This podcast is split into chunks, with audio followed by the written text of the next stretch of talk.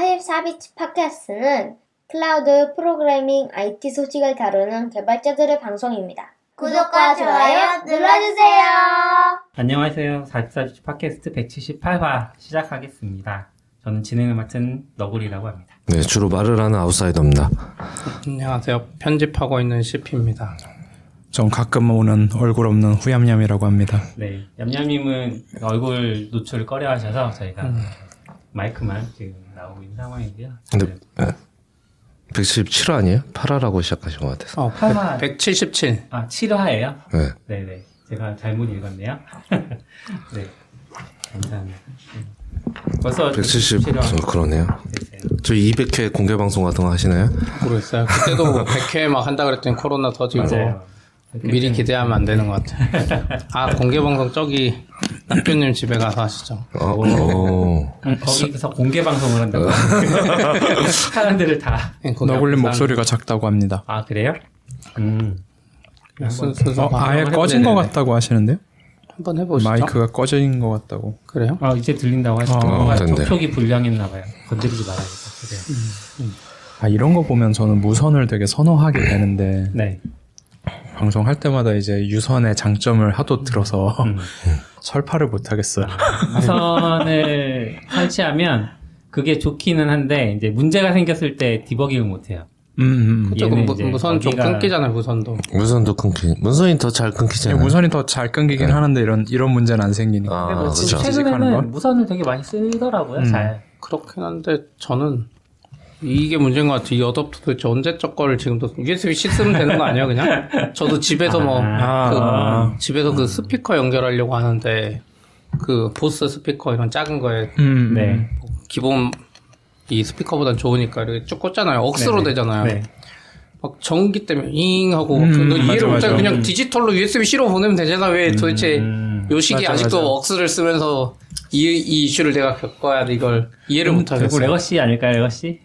그러니까 심지어 그 보스 충전기는 충전은 USB-C로 하는데 그렇죠. 그럼 데이터도 USB-C로 받아주면 깔끔하잖아요. 네. 그리고 뭐 와이파이로 하기도 좋고. 근데 그 충전도 접지 안 돼 있으면 USB-C나 뭐 어쨌든 USB 계열로 충전을 해도 지징되는 데가 그런 업체가 있긴 있어요. 예전에 진짜 초창기 첫 번째 갤럭시 탭 나왔을 때는 충전을 하면서 접지가 되는 곳은 충전하면서 터치를 할 수 있었는데 접지가 안 되면 이제 충전하는 곳에서 전기가 새서 그러니까. 터치 인식이 안 되는 그런 문제도 있었거든요. 그러니까 네. 이게 되게 접지 문제가 하여튼 제일 저도 그걸 이해 못하겠어요. 어려운 것. 근데 컴퓨터 할 때 전기가 오르지도 않고 하는데 그러면 벽에도 접지 붙어 있는 것 같은데 왜 웅 소리가 날까 하면 억스를 빼보면 잘 되고 블루투스는 잘 되니까. 근데 블루투스 하면 또 연결할 때마다 귀찮고 에어플레이 하면 맥이랑 에어플레이는 최악이잖아요. 맥에서 에어플레이 제공하면 딜레이가 2초예요. iOS에서는 안 그러는데 iOS는 자기들이 애초에 영상 느리게 재생해버리는데 아, 그래서 뭔가 스피커를 못 찾았습니다. 맥에서 쓰기 좋은 외부 스피커는 사실상 저는 없다고 생각해요. 유선으로 하지 않는 한. 유선으로 해도 찍 소리 나잖아요. 그럼 그건 그러니까. 접지 전원 뭐 그런 것도 설치하고. 예, 스피커에도 접지가 돼야 되고, 노트북에도 접지가 돼야 되고, 뭐 그런 게 있으니까. 그냥 안 써야지. 에어플레이가 맥에서 쓰는 게, 그러니까 이유는 알겠는데, 아, 그 2초 그냥 잠깐 싱크 깨져도 좋으니까. 그냥 맞아요. 빠르게 해주면 안 될까? 그 생각은 자꾸 들어요. 진짜 와이파이 기술인데. 그러니까요. 이번에 맞아. 홈팟이 새로 나왔죠. 맞아요. 그 802.11인가? 거기서 AC 말고 N으로 다시 또 내려갔어요. 그래서 딜레이가 더 생긴 걸로 갔거든요. 그래서 그럼 스펙이 다운된 거예요? 예, 네, 그러니까 사실 엄밀히 말해서 영화 보고 할 때 쓰는 거니까 스펙이 떨어지는 거 자체는 문제가 저 기본적으로는 없다고 생각하는데 네. 그거 보면서 아, 맥북과 연결은 또 딜레이가 있어서 못 쓰겠다라는 근데 또 생각해 보면은 거실에서 쓰는 스피커인데 맥북과 연결할 일이 있을까 싶기도 하고. 뭐 그런 거 따지면서 하면 안 되지. 지금 와이파이 그쵸, 진짜네요. 802.11 H 위드 미모에서 그냥 N으로. 네. 그래가지고 그게 좀 저 홈팟 나오면 사볼까 하고 있었는데 네. 이번에 그냥 그것도 내려가서 에어플레이가 아 맞아. 네 그래서 여튼 에어플레이가 그런 부분에서 좀 별로인 거. 스피커 너무 어려운 것 같더라고요. 집에서 저 이제 M1 되면서부터 컴퓨터를 그냥 한 대만 들고 왔다 갔다 하면서 쓰는 게 너무 좋아서 그렇게 쓰는데 스피커가 좀 여기서 들을 땐 괜찮은데 에어팟 쓰는 것도 괜찮고 집에서 스피커로 노래 듣고 싶은데 그럴 때 좀 홈팟보다 못하니까 맥북이 아싸님 집에는 뭔가 잘 돼 있었던 것 같은데 이렇게 멋있게 이렇게 뭔가 뭐 있었지? 맥 스튜디오도 있고 이렇게. 아, 그냥 스피커도 다 있었던 것 같은데 저는 뭐 근데 소리는 그렇게 막 민감하진 않아서 TV에만 사운드바 있고 홈팟 미니는 있는데 그걸로 뭐 음악을 듣고 저 집에서 이렇게 뭐 음악을 틀어놓고 이러진 전 보통 TV를 틀어놓지 음악을 틀어놓지 않거든요. 그래서 그걸로 딱히 음악을 듣거나 하진 않아요. TV가 있으셔서 그렇구나. 저도 전 TV가 없으니까 컴퓨터로 봐야 되거든요. 네. 그래서 그게 근데 방의 공간 크기에 따라서 스피커가 달라져야 되잖아요. 몰라요. 그래서 거실은 큰 거 쓰고 방은 작은 거 쓰고 이래야 되거든요. 방에서 작은 거 쓰면 소리가 더 망가지니까. 그래서 그런 것 때문에 스피커가 되게 번거로운 게 있죠. 그래서 많이들 사운드바로 넘어가는 것 같아요. 사운드바나 네, 무선으로 많이 넘어가요. 예, 편리함도 있고. 편리한 게 큰 것 같아요. 그게 한참 뭐 5.1, 7.1 이런 게 유행했잖아요. 네. 근데 이제 막상 보니까 현실적으로 되게 어렵네. 라는 걸 깨닫고. 아, 그럼 요즘에는 옛날 TV처럼 이렇게 5.1이 아니라 다 그냥 사운드바로 하는 거예요? 사운드바인데 요즘은 또 기술이 좋아져서 이 사운드바 하나인데 나오는 구멍이 이제 하나나 혹은 두 개겠죠? 그런데 실제로는 이제 천정을 이용해서 소리를 반사시킨대요. 아. 그래서 3D를 구현하는. 그게 이제 사운드 프로젝션이라고 하는 건데 이제 옆에 벽 같은 걸 이용해서 뒤로 돌아서 오게 하면 5.1까지 되는 거고 그러니까 천장을 하면 아트모스가 되는 거고. 뒤에서 들린다는 사람이 감각이 뒤에서 들리는 게 아니라 늦게 와도 그렇게 듣거든요. 그래서 이제 약간 소리의 시간차를 이용하는 똑똑한들이 또 있다고 하더라고요. 그래서 제가 예전에 쓰던 사운드바는 양쪽에 양쪽을 뜯어낼 수 떨어지는 그런 방식이었어요. 그래서 걔를 뒤로 보내면 걔가 서라운드 스피커가 되는 방식이었는데 그렇게 되면 이제 앞부분이 이 채널이 되게 또 좁아져 버리니까 네. 그건 또 그것대로 안 좋고 근데 사운드 프로젝션을 제대로 하려면 이제 방이 좀 그 스피커가 있는 방이 딱 좀 네모내야 확실하게 보통 거실은 이제 한쪽은 유리창으로 막혀 있으니까 근데 커튼을 치면 거기선 반사가 안 되는 거고 또 그 반대쪽은 너무 멀잖아요. 네. 그 현관문 있고 막 그래서 한국에서 일반적인 가정집에서 사운드 프로젝션 쓰는 거는 또 쉽지 않네. 그래서 저는 거실에 그렇더라고요. TV를 두는 게 별로인 것 같아요. 거실에 TV는 솔직히 말하면 개인적으로 만드는 게 낫지. 저도 개인적으로 없어서 그런 건데. 그렇긴 한데 그 사람들도 미디어룸을 만드는 건 좋은 걸 알고 있죠. 하지만 거실을 못 쓰잖아요. 그리고 한국은 거실이 모든 집의 중심이잖아요. 네. 거기서 안방을 뺀 모든 방을 감시할 수 있는 구조죠. 근데 그래서 거실이 소란해지면 집이 다 시끄러워져요. 그냥 미디어 방만 시끄러우면 그래도 많이 다른 방에서 뭐 다른 걸 할 수 있는데 거실이 시끄러우면 진짜 아무것도 할 수가 없어요.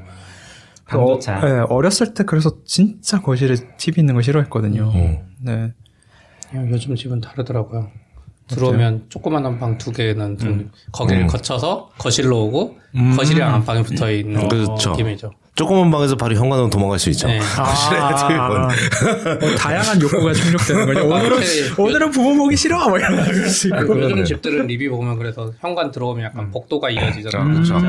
그게 약간 여기 서브 방들이고 저 끝에는 있고 또 이제 저희는 지금 최근 이사 간 데는 좀 평수가 커서 방이 4개인가 되는데 이제 충격적인 건 화장실 3개인 거죠. 와. 그리고 그 작은 방 현관에 붙어있는 작은 방에 화장실이 따로 있는 거야. 그러니까 약간 게스트룸 같은 느낌. 게스트룸이네. 게스트룸이라기보다 저희가 느낀 거는 약간 50평대 되면 애들도 크고 했으니 실제로 큰 애들이 있으니까 그냥 그게 독립공간 화장실까지 공간이고 현관이랑 붙어있어서 그냥 엄마 아빠가 신경 안 써도 되고 약간 그런 게 반영된 건가 싶더라고요. 화장실 하나 미디어룸으로 소리도 울리고.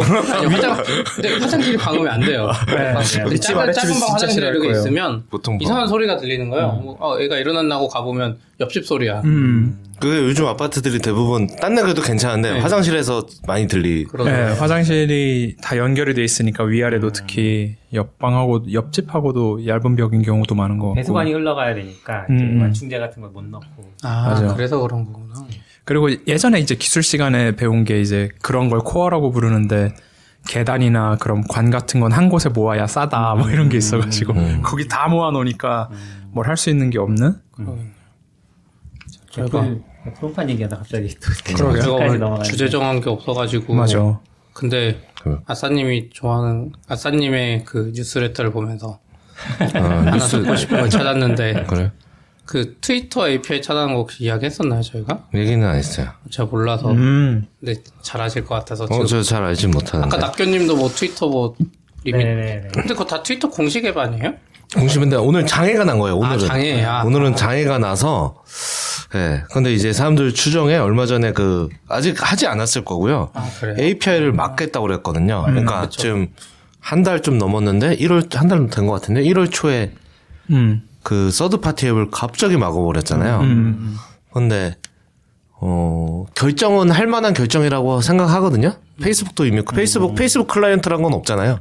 예, 네, 그리고 페이스북 원격 포스팅도 다 막았거든요. 네. 아예 안 되는데 이제 당연히 돈 벌고 광고 띄우려면 저는 트윗봇 쓰고 있었는데 트윗봇에는 광고 하나도 안 나오거든요. 너무 편하게 옛날부터도 편하게 쓰고 있었는데 그걸 싹 막았는데. 막는 건 뭐 막을 수 있는데 보통은 이제 올해 6월에 막습니다. 뭐 이런 공지하고 막는데 그냥 어느 날 딱 없어져. 예. 네. 하고 대답도 안 하고 했는데 이제 공식적으로 그걸 안 하게 했고 그러고 나서 얼마 전에 나온 뉴스가 그 뭐죠?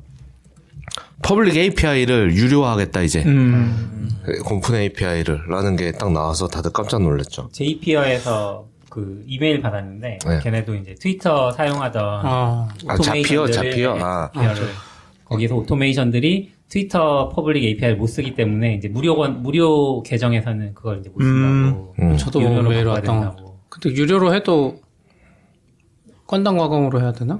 만약에 트위터가 그렇게 받으면 JPR도 그렇게 받을 수밖에 없고. 그렇죠. 그래서 아 이러면 트위터 진짜 애매한. 사실 자동으로 돌리는 사람들 많잖아요.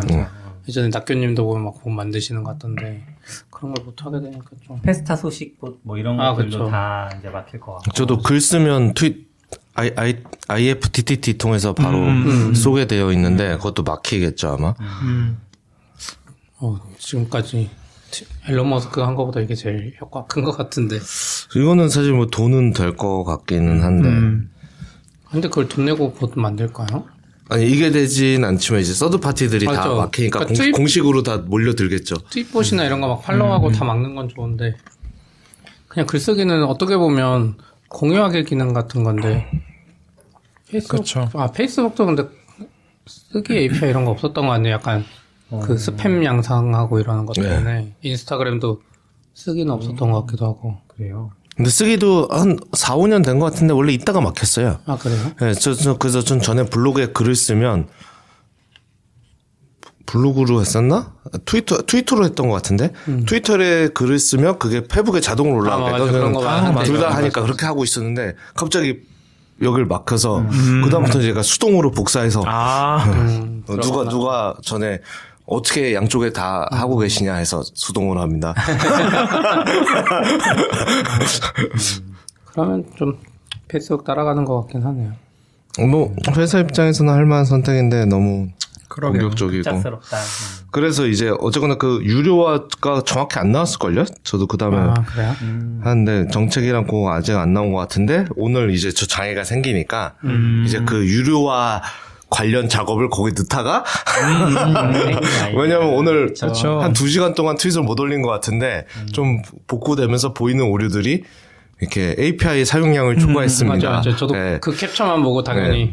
트윗봇인 줄 알았죠. 저도 봤는데 팔로우하면 팔로우할 수 있는 양을 초대했습니다. 하니까 이제 유료화하면서 뭔가 리밋 걸고 요 하다가 뭔가 네. 실수로 이렇게 된 게 아닌가라고 사람들이 좀 얘기하긴 하더라고요. 팔로우도 이제 못하는 거 아니야? 팔로우 1000명 이상 할 거면 받을 거면 앨런 머스크 자기는 상관없으니까 1억 명이면 뭐 1000만 원 내고 막 이런 건가?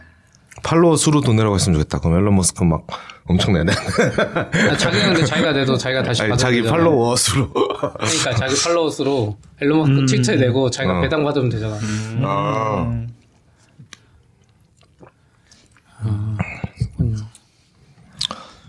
트위터 정말 좋아하는 서비스인데 참 안타깝게 돼가고.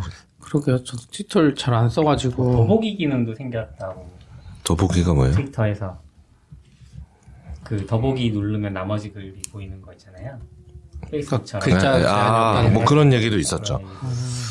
지금 나오고 있고. 아니 150자밖에 안 되는데 그게 필요해요? 그걸 늘리겠다는 거죠. 이제 150자로 푼다고요? 네.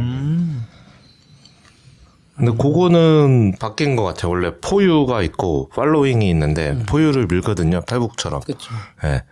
근데 트위터 하는 사람들은 다 싫어하죠. 그걸 다 싫어하는지 모르겠어요. 네. 하지만 전 대체적으로 제 주위 사람들은 다 싫어하는데 이제 그거를 강제하지 않겠다. 원래 강제하고 있었거든요. 강제하지 않고 않겠다고 발표는 했어요. 원래 이렇게 바꿔놔도 다시 이렇게 돌려놓고 바꿔놓고 이렇게 갔거든요. 근데 이제 그냥 팔로우하는 사람은 팔로우하고. 근데 그런 거는 왜 안 하는지 모르겠어요. 예를 들어 저도 뭐 제 트위터에서 몇 번 봤는데 저는 뭐 이렇게 오늘처럼 뭐 출근해서 트윗 보기 힘든 날이나 이런 것도 왜냐면 트윗분을 쓴 이유가 내가 봤던 트윗의 위치를 싱크해 주거든요. 모든 디바이스에서. 그래서 하나도 놓치지 않고 다 계속 올라오면서 볼 수 있어요.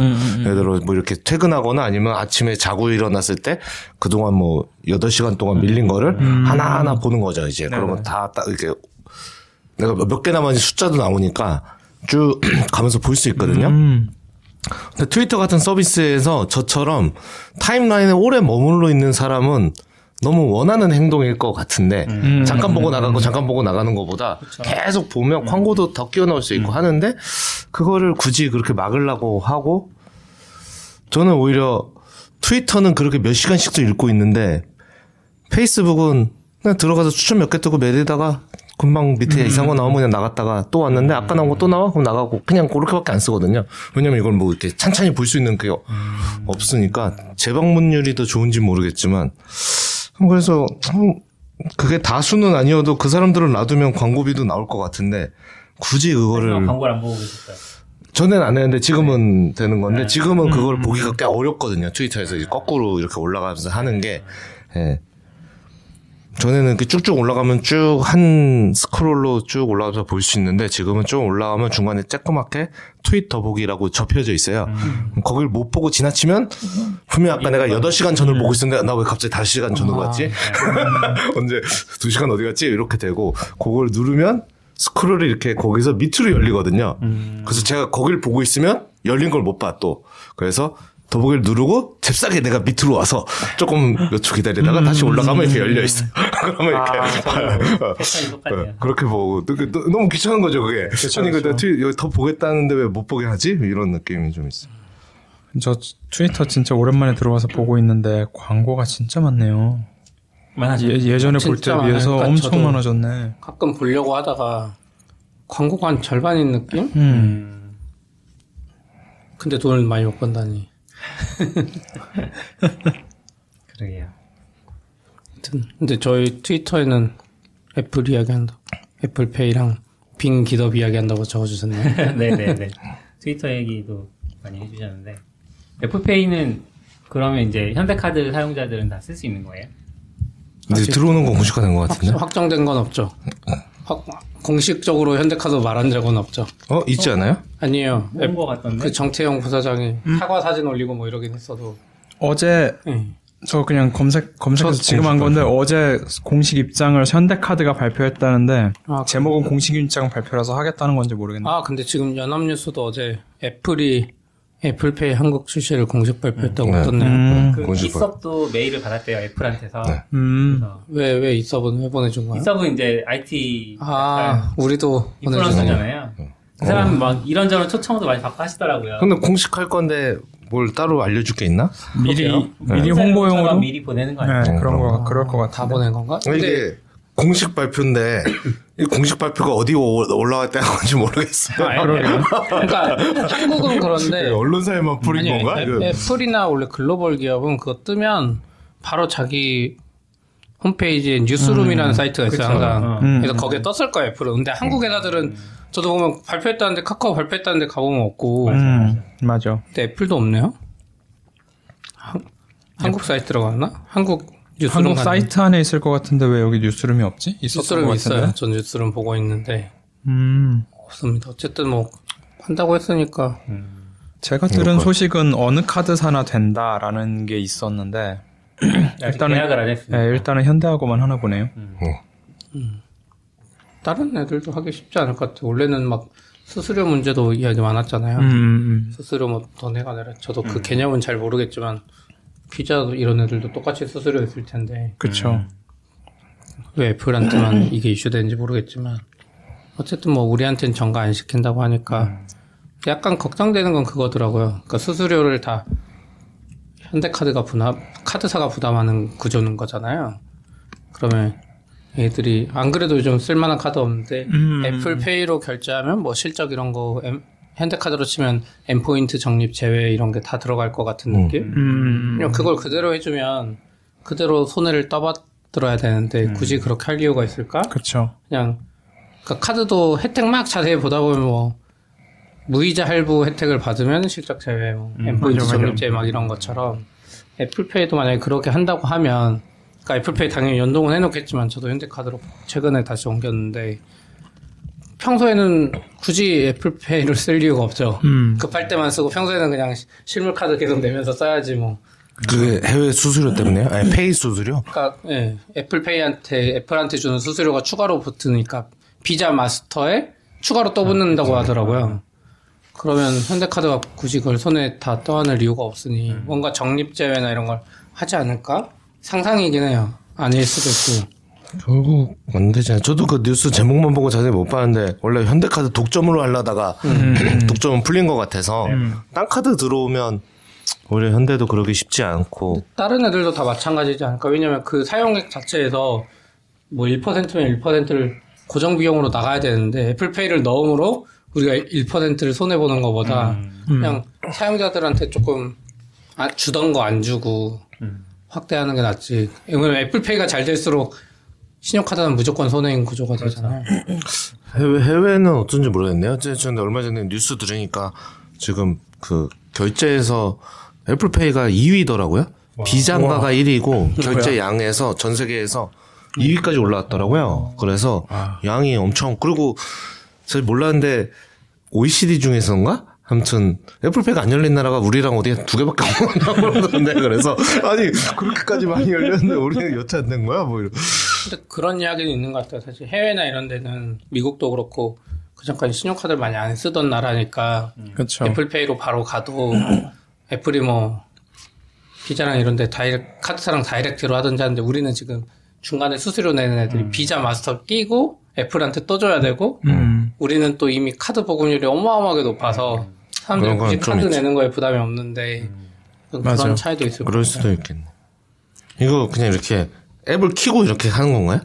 애플페이는 제가 알기로 버튼 꾹 누른 다음에 되고 워치로도 되고 폰으로도 되고 뭐 패드로도 되고 맥북으로도 할 수는 있는데 어쨌든 애플페이 뭐 지원하면 스와이프라거나 뭐 액션을 해야 돼요. 그래서 뭐 그걸 단축으로 등록하는 거 있고 그 일단 애플 월렛 앱 거기에 이제 신용카드를 등록하는 방식이니까 그렇게 해서 하는 것 같은데 일단 뭐 들어오면 들어오는 건데 사실 저도 페이를 외부에서 페이 쓸 일은 거의 없으니까 결국 몇 프로 적립해 주냐 요거만 이제 집착하게 되잖아요. 그래서 얼마나 많이 쓸지는 모르겠어요. 한국에서 그리고 잘 될지도 좀 아까 말씀하신 것처럼 신용카드 대부분 쓰고 있고 페이 가장 큰 단점이 지금 교통카드가 또 안 된다고? 교통카드 됐으면 좋겠는데 네. 아직 제휴를 안 했다. 그러다 보니까 이제 그걸로 다 해가 되면은 사실 저 같은 경우는 삼성페이가 되니까 얘만 들고 다니고 나머지 카드는 제 가방에 들어있지 제가 직접 꺼낼 일이 없거든요. 그런 게 편한데 애플페이는 그게 좀 아쉽죠. 지하철이 되면 제일 편한데 딱 맞아. 저도 그걸 며칠 많이 쓸 것 같아요. 근데 저 같은 경우는 나오면 이게 어디 가냐에 따라 아무리 다 되진 않을 테니까 한참 동안은 근데 좀 쓸 것 같아요. 그러니까 저는 삼성페이를 안 쓰니까 보통 폰으로 하면 뭐 딴 게 더 있는지 모르겠는데 카카오페이 아니면 네이버 페이인데 대부분 충전식 아니면 지갑에서 나가잖아요. 네. 그러면 이제 뭐 잔액에 따라서 일부 여기서 나가고 또 통장에서 빼고 막 이렇게 좀 저는 그게 별로 막 이렇게 사용하는데 불편하진 않은데 좀 귀찮더라고요. 그래서 그렇죠. 보통 저는 카드를 쓰는데 만약에 그냥 이게 카드가 되면 애플페이로 할 것 같아요. 근데 네이버 페이도 그냥 카드로만 할 수는 있긴 있어요. 아 그래요? 등록해놓으면. 그러니까 충전머니는 옛날이고 지금은 다 되거든요. 그래서 저도 쓸 것 같긴 한데 이제 결국 그 가치관의 문제죠. 내가 그냥 실물 카드를 써서 대부분 대중교통 할인이 있으니까 그걸로 한 달에 뭐 10,000원을 할인받을 수 있는데 난 그걸 안 받아도 되는가. 그러니까 여기서 저 앱 이거 안 들고 다니고 이거 쓰면서 10,000원을 나는 더 쓸 수 있는가. 맞아. 이 가치 판단의 문제일 것 같아요. 10,000원 할인까지 카드로 하고. 근데 대부분의 사용자는 그냥 제 생각에는 애플페이 같은 거 쓸 거예요. 근데 그거를 현대카드도 노린 것 같고 혜택을 안 줘도 전. 왜냐면 그 이유 중에 하나가 지금 뭐 우리 앱스토어에서 보면 무슨 뮤직 결제하거나 뭐 네이버 웹툰 쿠키 결제하고 이런 거 한 10%가 20% 비싸거든요. 앱스토어에서 하면 비싸요. 그냥 홈페이지 접속해서 사면 훨씬 싼데 그래도 사람들이 앱스토어에 사기 때문에 맞아요. 앱스토어 매출 상위예요. 그렇죠. 그러니까 그 돈을 포기하는 사람들이 너무 많아. 쓰기는 할 사업, 건데 그럼 그 돈으로 한 사업을 하면 대신 결제하고 몇 프로 먹는 거죠. 이게 앱스토어에 못 올리잖아. 이게 결국 보면 네이버페이가 오프라인 시장에서 그렇게 막 잘 활발하게 쓰이지 않는 이유가 결국 삼성페이는 다 그러니까 똑같이 스마트폰을 내는 상황인데 단계가 몇 개 더 있냐 없냐 이 차이인 거잖아요. 맞아. 애플페이가 하면 그런 편리성 때문에 결국은 쓰기는 쓸 거고 거기서 이제 그래도 신용카드로 바로 되는 혜택이나 할인 이런 거는 이제 당분간 계속 유지가 될 것 같은데 애플페이가 커지면 커질수록 이제 우리가 흔히 생각하는 혜택은 조금씩 줄어들 가능성은 있겠죠. 잘 되는 건 확실할 것 같고 혜택은 좀 줄어들 것 같고 그러면 이제 애플카드가 나오고 거기서 이제 1% 적립으로 다 만족하면서 살게 되는. 비자 마스터 있죠. 빼고 할 수 있으면 혜택을 똑같이 줄 수는 있을 것 같아요. 근데 비자 마스터 주고 또 떼는 거니까. 근데 그 비자 마스터를 뺄 수 없을 것 같아요. 어쨌든 해외 결제를 해야 되니까. 그러니까 이거 페이 얘기니까 궁금한 건데 실피가 오랜만에 페이스북에 글을 쓰셨던데. 아 맞아요. 카드가 얇아요? 그거 뭐 애플페이 때문에 카드를 만드신 것 같은데. 현대카드가 이제 카드 체리피킹 카드 체리피킹 하는 사람들한테 유명해요. 현대카드가 왜요? 디자인만 이쁘고 혜택이 너무 안 좋아서 이거는 디자인만 따지는 사람들이 쓰는 카드다. 약간 잘 안 알아보는 사람들이 디자인 빨로 쓰는 카드다 이건데 현대 그린카드를 이제 최근에 제가 나구나 현대카드. 그러니까 저도 옛날부터 현대카드 쓰다가 AWS 결제가 몇 년 전에 한두 달 카드사랑 협업이 안 돼서 막히면서 바꿨는데 다시 돌아와 보니까. 현대 그린카드가 약간 연회비가 10몇만 원 나름 거기서 비싼 카드고 그걸 사서 받았더니 느낌이 이상한 거 진짜 얇아요. 카드 얇아요. 진짜 얇고 느낌이 좀 부러질 것 같은 느낌도 들고 그렇지만 그냥 썼는데 이제 기계에 넣었더니 얘가 인식 안 되는 혼잡 거예요. 기계가 다르잖아요. 두께가. 예. 그러니까 대부분은 지금까지 됐는데 할리스 거기서 안 되는 거예요. 그래서 급하게 우린 개인 법인카드 있으니까 개인 법인카드 카드를 두 개만 들고 다니거든요. 법인카드 안에서 개인 법인카드 넣고 그냥 저희가 뭐 지출할 때 내가 쓴 걸로 하면 되니까 근데 그러면 아 나는 현대 그린카드 썼는데 이거 안 될 걸 가정해서 또 카드 하나 더 들고 다녀야 되나? 그러느니 그냥 없애버리는 게 낫지 막 이 생각. 어떻게 만들었지? 그게 이유를 모르겠어요. 현대가 어느 순간부터 나오는 모든 카드가 거의 얇아진 것 같거든요. 근데 그때부터 IC 카드가 인식이 안 되는 기기들이 생기기 시작했어요. 근데 현대카드가 이거를 모르는 것 같아. CS 센터에 연락을 했는데 안 바뀌어요. 보통 IC도 있고 긁는 것도 있잖아요. 네, 근데 요즘에 긁는 게 이제 점점 없어지니까. 긁는 게 거의 안 보이던데 없는 느낌. 아니 있긴 있을 거예요. 그냥 녹색이에요, 똑같이. 아, 그래요? 네, 그러니까 숨겼을 수는 있죠. 현대카드가 그걸 숨기고 이런 거 열심히 해가지고 점점 안 보이게 만들기는 하는데 있긴 있을 텐데 일단 전 IC를 쓰는 이유가 있잖아요, 보안이든 뭐든. 근데 얇게 만든 이유는 솔직히 무슨 이유인지 모르겠어요. 아마 그린이랑 퍼플이랑 레드, 블랙 이런 애들은 금속으로 만들어서 무거우니까 무게를 줄이려고 그러려니라고도 생각했는데 메탈 아니에요? 메탈은 그러면? 또 인식이 잘 안 돼요. ATM에 인식 안 되는 게 있을 수 있다고 대놓고 적혀있어요. 그래서 그린 카드는 메탈은 내가 10만 원 내야 주는 거라 굳이 이 돈을 왜 내하면서 안 했는데 위에 급은 기본이 메탈인데 근데 전 그 생각했어요. 그러니까 IC가 안 되는 건 알겠는데 IC도 보안적으로 취약하다 그래서 지금 작년 6월에 미국 갔을 때 좀 충격받았던 게 거기는 다 이제 탭 결제로 바뀌었어요. 미국은 IC도 뛰어넘어 버렸어. 그냥 탭하면 돼요. 그게 같은 NFC 비자 탭 그거 같은 거군요. 그게 컨택트리스 결제라고 비자 마스터가 다 밀고 있는 방식인 거라 사실 그게 제가 그때 미국 갔을 때 삼성카드나 이런 데 한국 때는 비자 마스터에도 그게 다 없어요. 마크 뒤에 보면 와이파이 마크가 없어요. 근데 현대카드는 있어요. 어. 현대카드들은 그걸 약간 1, 2년 전부터 했어요. 그래서 그거 생각 들면서 들었던 게, 아, 어차피 이제 이런 방식으로 바뀔 거니까, IC 상관없어인 관점일 수도 있겠다? 근데, 그래서 실제로 이제 뭐, 여기 단말기 뭐, 애플페이 할 때 이슈 보면 뭐, 단말기가 NFC 지원하고 이런 말 많은데, 사실 네네. 우리가 다닌 데는 대부분 있거든요. 이미 와이파이 마크랑 NFC 결제할 때. 그래서 요즘에는 의도적으로 그냥 한 번씩 애플페이 되는지 볼 겸 해서, 꽂으라 그러는데 안 꽂고 그냥 미국에서 썼던 경험으로 거기 일부러 되거든요. 근데 안 되는 애들이 있어요. 그러니까 돼야 되는데 되는 데도 있어요? 그냥 카드만 돼도? 그냥 되면 더 빨라요. 되면 그냥 순식간이야. 그 애플 페이 결제처럼 띠딕하고 바로 그 IC는 꽂으면 기다리세요. 그렇잖아요. 근데 걔는 아니야. 띠딕하고 끝이거든요. 그러니까 카드 종류와 상관없이 그냥 요즘은 웬만한 거는 되는 거예요? 아니요. 카드 뒤에 비자 마크 옆에 와이파이 마크가 있어야 돼. 마스터랑 그 와이파이 마크가 있어요. 그 단말기에 있는 거랑 똑같은. 근데 이제 그거 되는 기계를 심지어 구축했음에도 되면 삐삐삐 하면서 뭐가 안 돼. 시스템 연동이 안 된 거야. 해서 근데 그런 거를 개선 못 하는데 근데 애플이 하면 확 바뀌어버릴 것 같아요. 왜냐면 애플 사용자들 너무 많고 애플 사용자들은 또 이런 거 쓰는 거 너무 재밌어 하기 때문에 와갖고 계속 안 된다고 하면 아마 순식간에 다 이제 IC 꽂아달라고 안 하는 시기가 한국은 1년 안에 와버릴 수도 있고. 그러고서 가게 와서 이렇게 찍었다가, 왜 안 돼? 그러고, 아, 저 카드 없는데? 그러고 나가버리면, 점주 입장에서는. 아니죠. 점주는 이제 신용 계좌이체 해주세요. 하긴 하죠. 한국은. 아니, 그러니까 뭐 물건을 안 사고 나간다거나 그런 걸 경험하면 점주는 계속 클레임을 하겠죠. 왜 안 되는 거야? 이게 막 이런 거를. 맞아. 하면 고쳐지겠. 2년 전에도, 3년 전인가? 삼성페이 처음 나왔을 때 한국에 저 이제 등록해서 쓰고 싶은데, 대부분의 업장이 몰라요. 이거 어떻게 하는 거예요? 왜 이걸 주는 거야? 왜 폰을 안 주는 거예요? 외상 안 받아요? 1년 안에 확 다 바뀌었거든요. 맞아요, 맞아요. 그다음부터는 제가 이렇게 폰을 들고 있으면 폰을 달래. 아, 맞아요. 먼저 달라고 그러죠. 폰을 달래. 아. 하시고 하더라고요. 그래서 그런 것처럼 아마 애플페이 들어오면 확 바뀔 것 같고, 그 덕에 아마 이제 탭투페이 같은 것들도 아마 보급화 되지 않을까.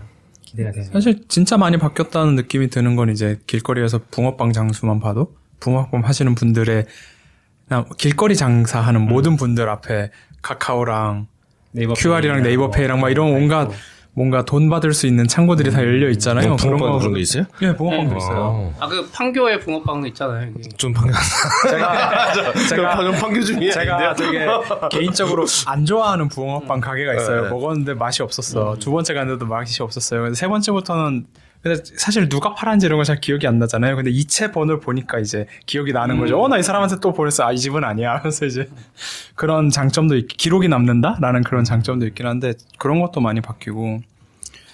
근데 그래도 현대카드한테 불만인 건 사람들이 카툭튀도 허용을 하는 마당에 IC 축튀 같은 거 하면 되잖아요. 뭔가 인식이 되게 만들 수 있잖아. 할 수 있는데 안 한 거죠. 이건 진짜. 현대카드는 애플이랑 잘 맞는 것 같아요. 제가 밑에 살짝 누르고 이렇게.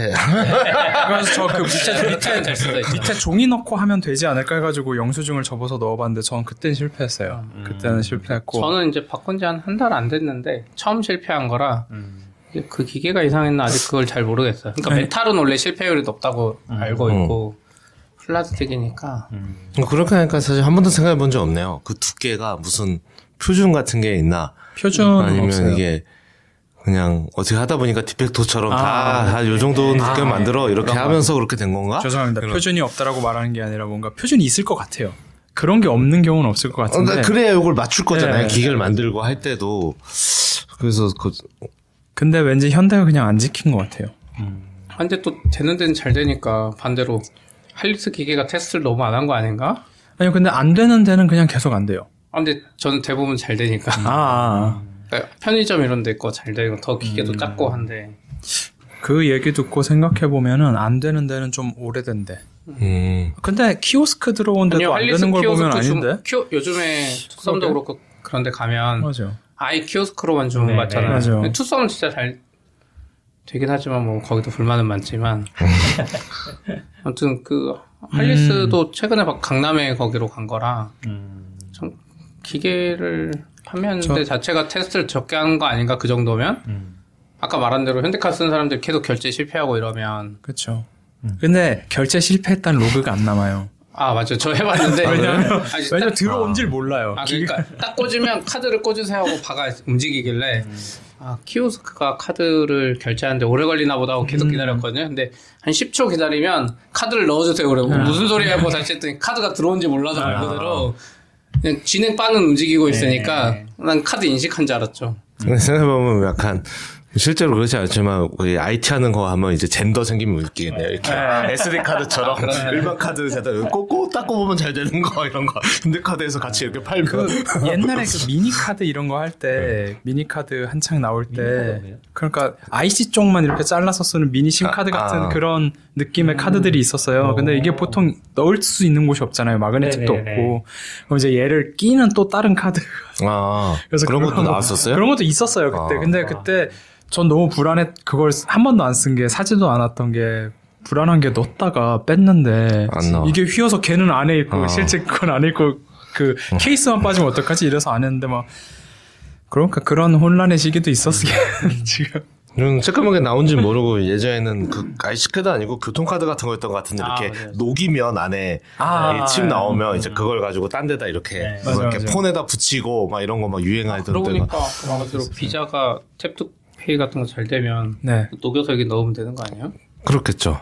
그 칩이 어떻게 생겼는지 모르겠지만 말씀하신 교통카드는 RF 심이었던 걸로 기억하고 NFC가 그게 되는지는 모르겠어요. 저도 잘 안 될 건 없을 것 같아요. 특별히 전원이 있을지도 않고 자기들만 하지 말고 그러면 근데 삼성도 안 풀어. 근데 그걸 녹여서 할 거면 차라리 그냥 카드사에서 NFC 칩만 팔면 안 되나? 아니 NFC 칩 아니 NFC 칩이 아니라 사실은 핸드폰에 NFC가 있는 건데 그걸 안 열어준 거잖아요. 근데 그 안에도 뭐가 있긴 있을 거잖아요. 그거 하니까 카드에도. 옛날에 그거 있었어요. 하나의 카드에 여러 가지 카드사를 넣어주는 그런 서비스가 있었어요. 스타트업 같은 거 미국에 있었죠. 그리고 맞아 있었는데 순식간에 망했어요. 왠지 모르겠는데 순식간에 망했어요. 이유까지는 모르겠어요. 이거 나오면 근데 왠지 그게 있었던 것 같아요.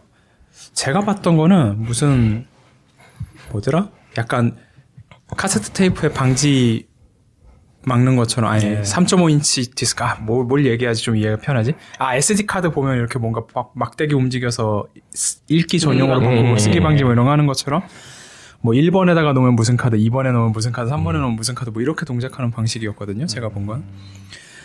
근데 결국은 이제 결제할 때 최적의 카드를 못 찾아주니까 사람들이 안 쓰게 된 게 아닌가 싶기는 한데 카드사하고 아마 계약도 잘 안 된 것 같고 그런 게 있긴 있었는데 역시 뭔가 그냥 결국 다 핸드폰으로 해야 되지 않을까. 시간이 지나면 법적으로 그런 게 있는지 모르는데 2심 같은 것처럼 카드도 그냥 이 카드로 그냥 애플페이나 삼성페이 있으면 이렇게 카드 사가서 정보입력하고 다운받으면 띡 들어와도 그것도 괜찮을 것 같아요. 오히려 삼성페이는 그렇게 되고 있죠. 이미 카드 실물이 없어도 돼요? 카드 실물 그러니까 새로 카드를 사요 발급받는데 그건 내 카드를 여기 넣는 거 아니에요? 거기서 할 수 있는 거 아니에요? 안 돼요? 차라리 앱카드에서 끌고 와갖고 막 이런 거 안 되나? 삼성카드. 저는 그냥 카드사가 그걸 해줬으면 좋겠어요.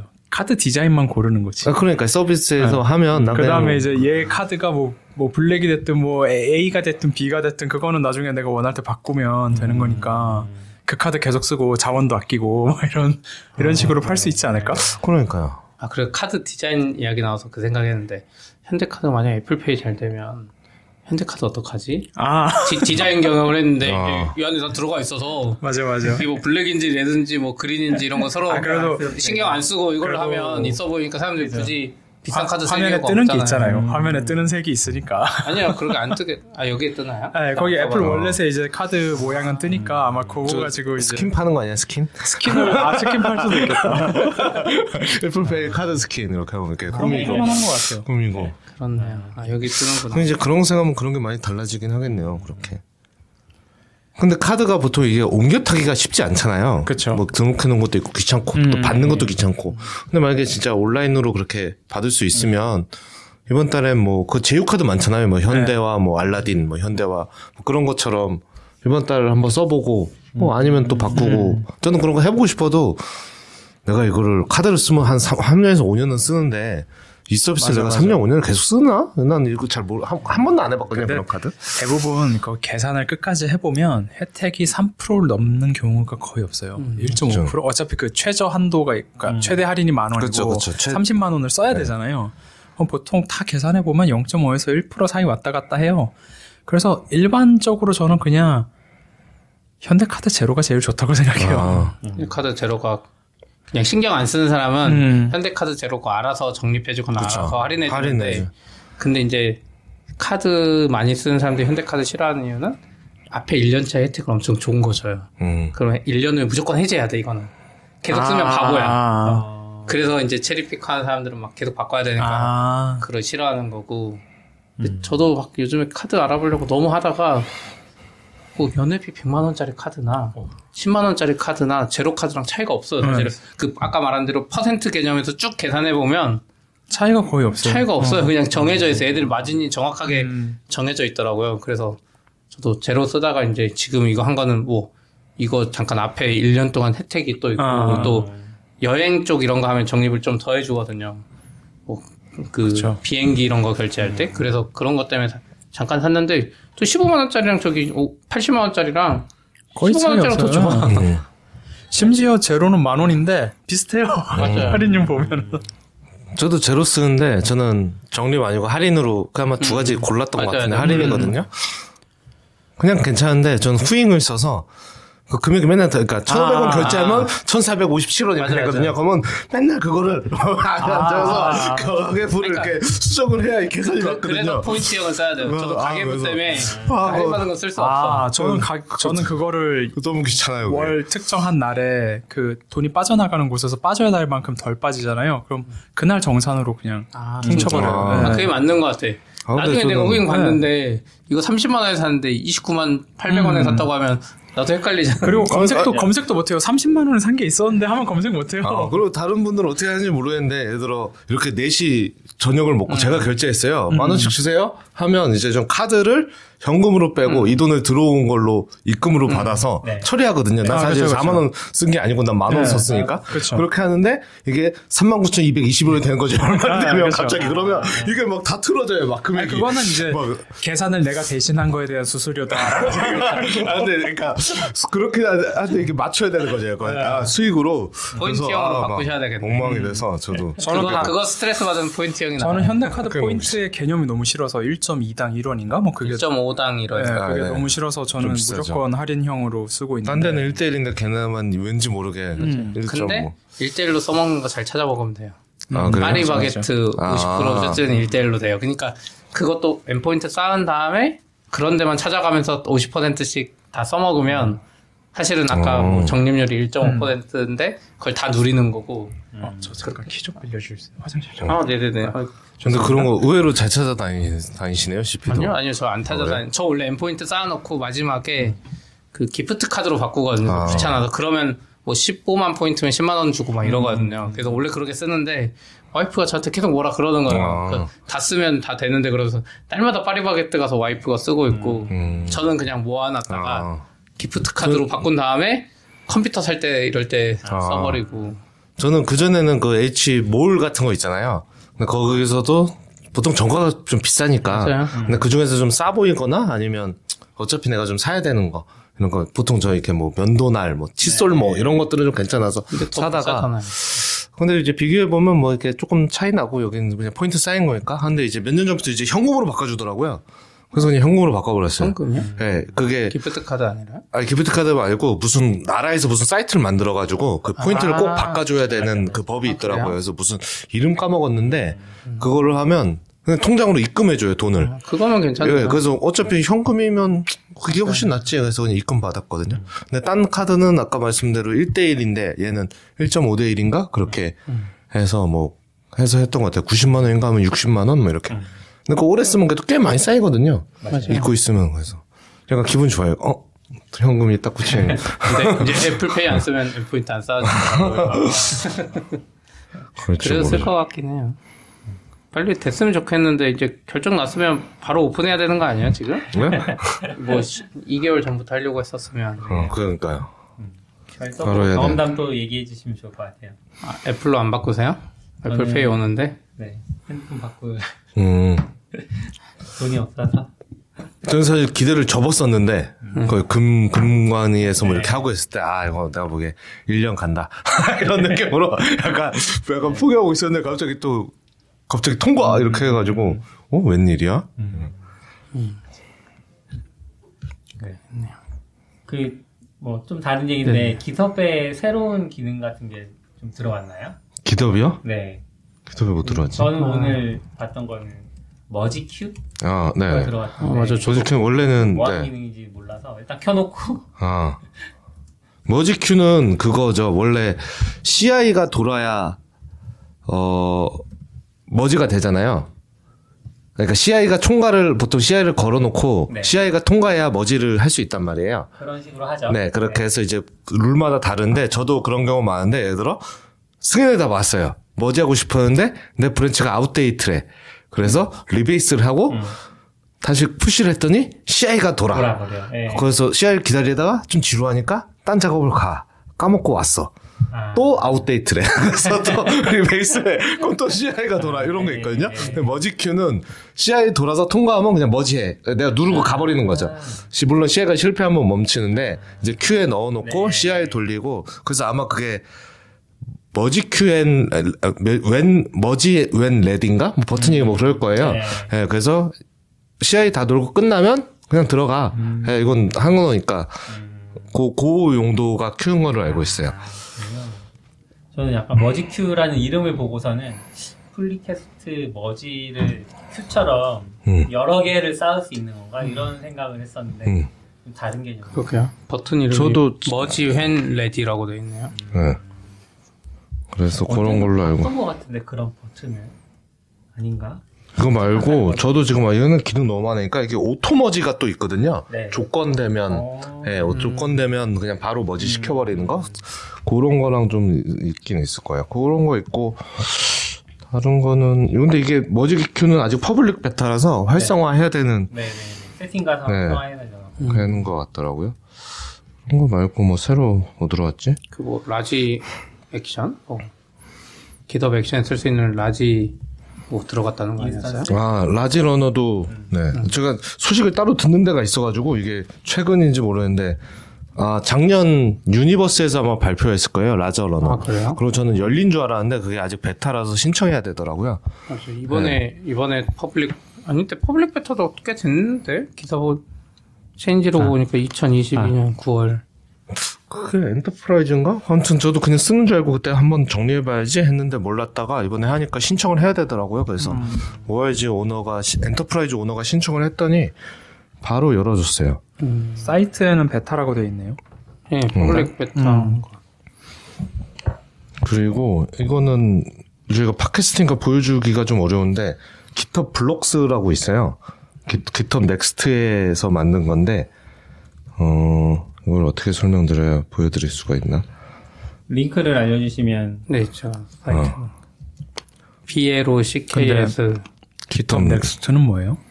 GitHub 넥스트는 GitHub의 좀 차세대 기술 같은 걸 좀 리서치하고 하는 조직이고, 코파일럿도 넥스트 프로젝트의 하나. 그래서 실험하고 그게 제품이 되기도 하고 그래서 넥스트 그 홈에 가면 여러 가지 프로젝트가 있고 뭐 프리뷰, 뭐 실험 중, 뭐 제품화됨 뭐 이렇게 표시가 있어요. GitHub 블록스는 뭐예요? 설명과도 너무 어렵네요. GitHub 블록스는 저 이게 저도 설명이 좀 어려운데 나 여기 왜 저장소가 안 되지? 그러니까 예를 들어 그 저희가 코드 에디터 뷰가 있잖아요. 네. 거기에 기능을 넣을 수 있어요. 그러니까 예를 들어 뭐라고 해야 되지? SVG 파일이에요. 그러면 위에 고르는 게 나오거든요. 그래서 SVG 파일 뭐 액티베이터 뭐 이런 누가 블록을 만들었다고 하면 그걸 선택하면 SVG가 그 화면에서 그냥 바로 돌아가요. 왜냐하면 타입스크립트로 코드를 짜서 그 기능을 만드는 거예요. 그 에디터가 지금 GitHub에서 준 것만 할 수 있잖아요. 거기다가 추가로 뭘 할 수 있게 하는 거죠. 예를 들어 자바스크립트 예를 들어 그런 거 우리 이름 까먹었다.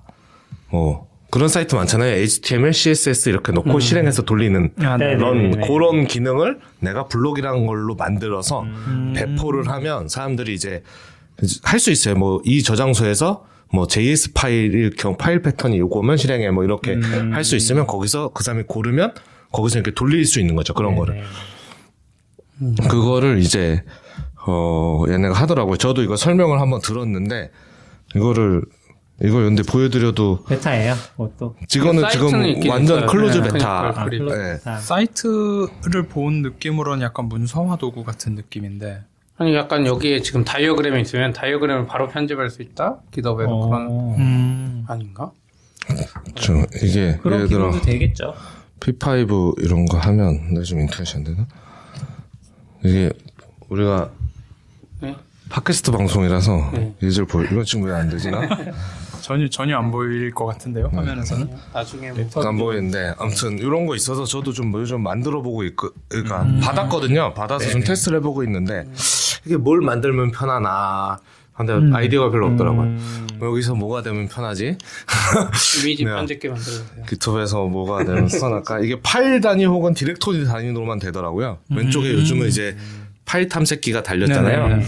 네, 그래서 떴다. 네, 그래서 뭐 엑스칼리드로 다이어그램 같은 것도 그냥 네. 코드가 보이는 게 아니라 그냥 다이어그램 그려서 보여주는 거죠. 여기서 네. 수정도 할 수 있다는 거죠. 네, 그렇죠. 네, 수정하게 만들 수도 있고 여기 에디트 버튼 만들 수도 있고 요 기능을 타입스크립트로 짜는 거예요. 자기가 사람들이. 그래서 이제 결국 열리면 이제 여러 사람들이 자기 아이디어 가지고 막 만들겠죠. 저런 네, 아이디어를. 네. 예, 뭐, 예를 들어, CSV 파일 읽으면 표로 보여줘. 읽기 어려우니까. 예, 뭐, 그런 거 하면 의외로 좀 편할 수 있죠. 그거 무조건 나올 것 같은데, CSV. 그런 건 아마 얘네가 뭐 하지 않을까? 너무 간단한 거라서요. 그래서 저도 이제 아이디어를 굴려보고 있는데, 막상 만들기가. 예전에 쉽지 않은. 버전 컨트롤이 되는 메모장이 있으면 좋겠다는 생각을 네네, 했었는데, 네. 이게 좀 그런 느낌인 것 같네요. 거기에 이제 스크립트 넣어서 좀 더 편집 이용이야? 형태로 만든? 저는 얼마 전에 그 생각했어요. 이제 다른 분이 올린 트윗 보고 한 건데 이제 하면서 아이디어 좀 착각하는데 깃허브에서 블록을 사용한 사람이 많잖아요. 네네네. 네. 그거를 아예 여기다가 좀 블록을 짜서 여기서 에디터로 글 쓰고 뭐 이미지 첨부하고 이렇게 하면 맞아. 코드 올라가고 그냥. 네, 이렇게 아예 내가 받아서 푸시하고 이렇게 안 하고 그냥 여기를 좀 에디터처럼 아예 써서 또 이미지 첨부 같은 거 귀찮잖아요. 그런 것도 할 수 있게 하면 편한가? 이런 생각을 좀 그리고 잘 쓰면 롬 리서치 대체할 수 있을 것 같은데. 그렇긴 한데, 이제, 그쵸. 그래서 좀 흥미로운 접근이긴 하더라고요. 그래서 얘네도 보면, 저 넥스트도 하면, 넥스트는 디스코드를 쓰거든요? 막 계속 물어봐요. 막 계속 DM 오고. 너 피드백 없니? 막 이렇게. 사실 일주일 동안 안 봤는데. 저도 그것도 그랬어요. 코파일럿 보이스로 하는 거. 헤이 코파일럿. 또 왔는데 계속 DM 와. 저 그때 라스베가스 가서 코로나 걸려서 누워서 했는데 계속 DM 와. 너 좀 많이 써봤니? 네. 피드백 없니? 막 이런 거 계속 오고 DM으로 디스코트에 계속 연락 오고. 근데 아마 얘네도 이게 제품화 될진 모르고 이런 식으로 실험을 해서 사용자 반응도 보고 피드백 받고 개선해보고 이러다가 그냥 뭐 실험으로 끝날 수도 있고 반응이 괜찮으면 이제 나올 수도 있고 뭐 코파일럿을 근데 말로 하는 건 뭐예요? 헤이 코파일럿이라고 여기 아까 그 githubnext.com에 가면 헤이 코파일럿이 있어요.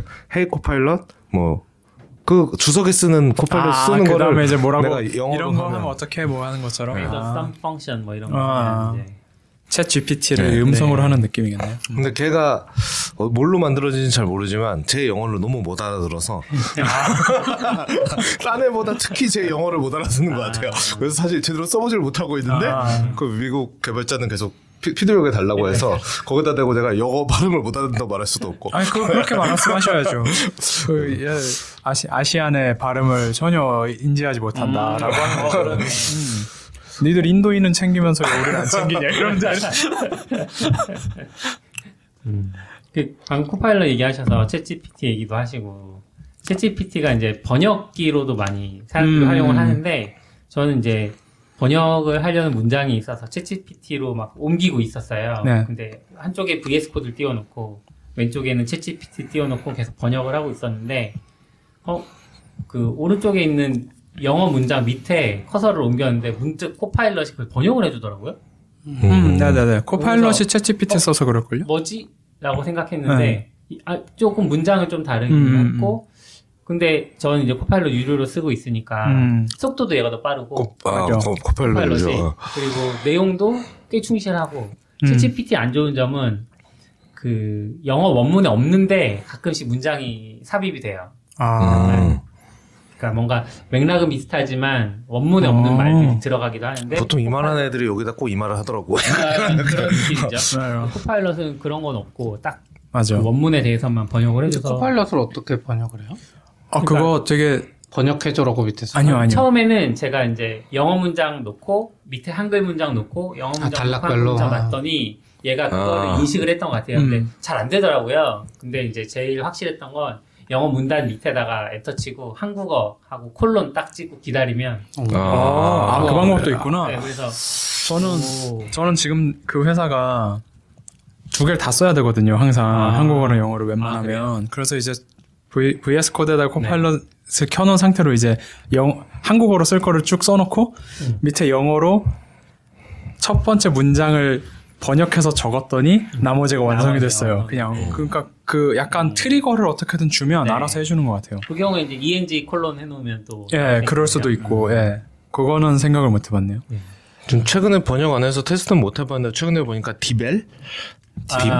DeepL DeepL이란 게 DeepL. 예, 너무 자연스럽게 팝하고랑 구글 번역보다도 훨씬 자연스럽게 잘해준다고 해서 전체적인 본질을 모르는데 사람들이 쓰자 올려놓은 거 보면 되게 자연스럽긴 하더라고요.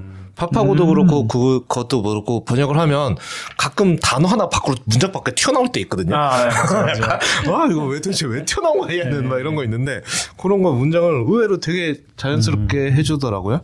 맞아요. 그래서 저도 다음에 좀 번역할 때 요거 좀 한번 해봐야겠다 이런 생각을 좀 하고 있어요. 전 챗 GPT가 제일 좋았던 게 영어로 일단 문장을 쓴 다음에 문법적으로 고쳐줘. 근데 이제 그래멀리는 그냥 고쳐주고 끝나잖아요. 근데 이제 EU까지 적어줘라고 하면 이제 약간 뭔가 가르쳐주듯이 나오니까 물론 걔도 틀릴 때가 있으니까 점검은 해야 되지만 기본적으로 뭔가 내가 이쪽을 좀 봐야겠구나라는 거를 알려주는 점에서는 그런 면에서 아직 그런 식으로 쓰긴 되게 좋더라고요. 그 챗GPT 관련해서 이제 빙이 최근에 이제 챗GPT랑 연동을 해서 검색을 내놓겠다 이런 얘기가 있잖아요. 아직 오픈은 안 된 거죠? 발표는 했고 대기열에 들어가야 돼요. 지금 대기 등록을 할 수 있어요. 근데 뭐 MS에 계신 분들 얘기를 들어보면 이제 완전하게 챗GPT랑 똑같은 버전은 아니고 지금 오픈되어 있는 거랑 똑같은 버전은 아니고 뭔가 그 윤리적이거나 이런 문제들이 조금 더 잘 개선된 그런 버전인 것 같고. 그래요? 걔네가 지난번에 했던 거 보면 아닌 것 같은데. 아닙니다. 네. 좀 개선된 버전이라고 하더라고요. 하긴 그때 많이 개선해놨겠죠? 아까 이제 FPA도 어떻게 보면 우리의 생활 습관을 바꾸는 건데 검색하면 당연히 구글 검색을 할 텐데 이 빙을 쓰기 위해서 빙을 들어갈까? 그게 바뀔 수 있을까? 좀. 그렇죠. 근데 저는 약간 판도가 바뀔 수도 있겠다? 같은 생각이 살짝 들긴 했어요. 뭐 한 번에 싹 바뀌지 않겠지만 그리고 이런 흐름도 보통 바뀌니까 지금 어쨌거나 지금 현재까지는 MS 판정승이잖아요. 그쵸. MS가 막 이렇게 지르고 있고 구글이 진화하려다가 사고를 쳤죠. 네네. 그래서 네, 바드는 뭐 반응도 별로 없는 것 같고 오히려 실수도 하고 약간 이게 좀 제가 이걸 이쪽 ML 쪽 보는 사람이 아니니까 정확히 타이밍은 모르겠는데 어쨌거나 저쪽에서는 우린 바드 같은 거 있어요. 코드 보여줄게. 근데 보여주진 않으니까 순서대로 한지 모르겠지만 이제 MS에서는 우리는 내일 발표해. 그러면 바로 발표해. 해서 그냥 보여주고 오픈AI 불러다가 그냥 해버린 느낌이고 그러다 보니까 얘네도 바로 준비했는데 답변이 잘못됐잖아. 이렇게 하면서 지금 주가가 어디 막 주가 비교하는 트위터도 되게 많더라고요. 아, 그래요? 네. 아, 바드가 별로였어요? 저 잘 몰라서. 바드 자체가 별로인지 모르겠는데 보도 자료에 데모를 했는데 그게 뭐 약간 질문을 그러더라고요. 세계 최고의 천체 반응이 뭐야? 하고 답변했는데 그 답변이 틀린 거예요. 근데 왜 그걸 보도 자료로 대보는? 그러니까 이제 약간은 실수한 거 아니야? 그러니까 답변도 잘못되기도 했고. 뭐죠? 어떻게 보면 너무 급하게 준비하느라고 한 거, 뭐, 이제 그렇게 하는 거죠. 그거 한 다음에 어제 구글은 8% 주가 하락하고, 네, MS는 이렇게 계속 유지 혹은 조금 올라가고, 이렇게 지금 돼서. 어제 아웃사이더님 옆에 계시던 분이랑 이렇게 협업하실 때, 지나가서 이렇게 들었는데, 그분 얘기로는 결국 최후의 승자는 엔비디아다, 뭐 이런 얘기. 네, 그쵸. AI ML을 돌려야 되는데 네. 그건 다 엔비디아가 지고 있으니 결국은 그렇죠. 엔비디아로 모인 그런 미국하고 러시아하고 전쟁하는데 여기 무기 팔고 있는 거죠. 무기 사는 나밖에 없어. 어? 그 열심히 계속 싸우세요. 약간 이런 느낌이야. 옆에서 애플이 우리도 GPU 있어요. 이런 생각합니다. 근데 그 구글은 또 머신러닝 할 때 그 TPU라는 걸 쓰니까 네. 그렇게 따지면. 구글은 또 아닐 수 있어요. 구글은 좀 다른. 구글은 그때 새로 만들었을 거예요. 그러니까 그것도 뭐 모르겠어. 그 뒤에 엔비디아 들어가거나 그러니까 뭐 이런 거 모르겠지만 머신러닝 엔지니어 들어보면 TPU가 진짜 성능이 압도적으로 좋은데 문제는 TPU 진짜 비싸다고. 그 대신 그것만 돌리면 성능이나 이런 게 엄청 좋다고 하더라고요. 네. 근데 TPU는 구글이 밖으로 안 푸니까 구글만 쓸 수 있는 거고 네, 나머지는 맞아요. 엔비디아 말고 선택권이 단 하나도 없는. 상황. 그 AMD GPU도 어느 정도 지원은 하는데 엔비디아보다 확실히 느리긴 안 된다고 상대도 안 된다고 그러고 거의 절반 속도인 것 같아요. 그리고 그게 그 쿠다? 쿠다 API가 그게 엔비디아 건데 쿠다 API가 좋기 때문에 저쪽에서는 쓰려면 많은 게 바뀌어야 돼요. 쿠다가 진짜 나온 타이밍도 기가 막혔고 아이디어도 너무 좋았어요. 그러니까 GPU가 기본적으로 행렬 계산에 특화된 애들이잖아요. 아, 그런가요? 네, 행렬 계산을 위해, 그러니까 3D 계산을 하려면 행렬을 계산해야 되니까. 근데 머신러닝 결국 행렬 계산을 하는 거란 말이죠. 근데 쿠다가 나온 건 일단 처음엔 그건 아니었고 이제 영상 변환할 때 영상도 행렬 변환이거든요, 결국. 그거 계산하면서 나온 건데 그때 당시에 이제 좀 외면을 받았던 게 영상 그래도 좀 자릿수 많은 더블 뭐 이런 걸 써야 되는데 이제 플롯 같은 걸로 하니까. 아무래도 품질이 살짝 떨어지던 시기가 있었어요. 지금은 많이 좋아졌겠지만. 근데 똑같은 행렬을 갖고 이제 머신러닝과 비트코인 채굴을 할 수 있게 된 거죠. 어차피 같은 결국 그 다항식을 푸는 문제니까 결국은 똑같이. 그래서 그러면서 지금 엔비디아가 지금 엄청나게 하고 있는데 이거를 지금 못 따라가고 있는 거죠. 아무도. 되게 처음 시작 홈팟으로 시작해서 되게 많은 얘기를 거쳐왔는데 오랜만에 잡담했고요. 그래서 1시간 다 돼서 이제 녹화는 종료해야 될 것 같습니다. 다들 긴 시간 동안 다양한 이야기를 해주셔서 감사하고요. 준수님이 뭔가 GPT 제롬이라는 챗 GPT 서비스도 있다고 얘기하셨는데 GPT 제롬.me라는 GPT가 이제 챗 GPT가 쓴 글이냐 아니냐를 판단해준 서비스 있다는 그런 채팅도 올려주셨네요. 감사합니다. 다들 들어주셔서 감사하고요. 다음 시간에 또 뵙겠습니다. 감사합니다. 감사합니다. 감사합니다.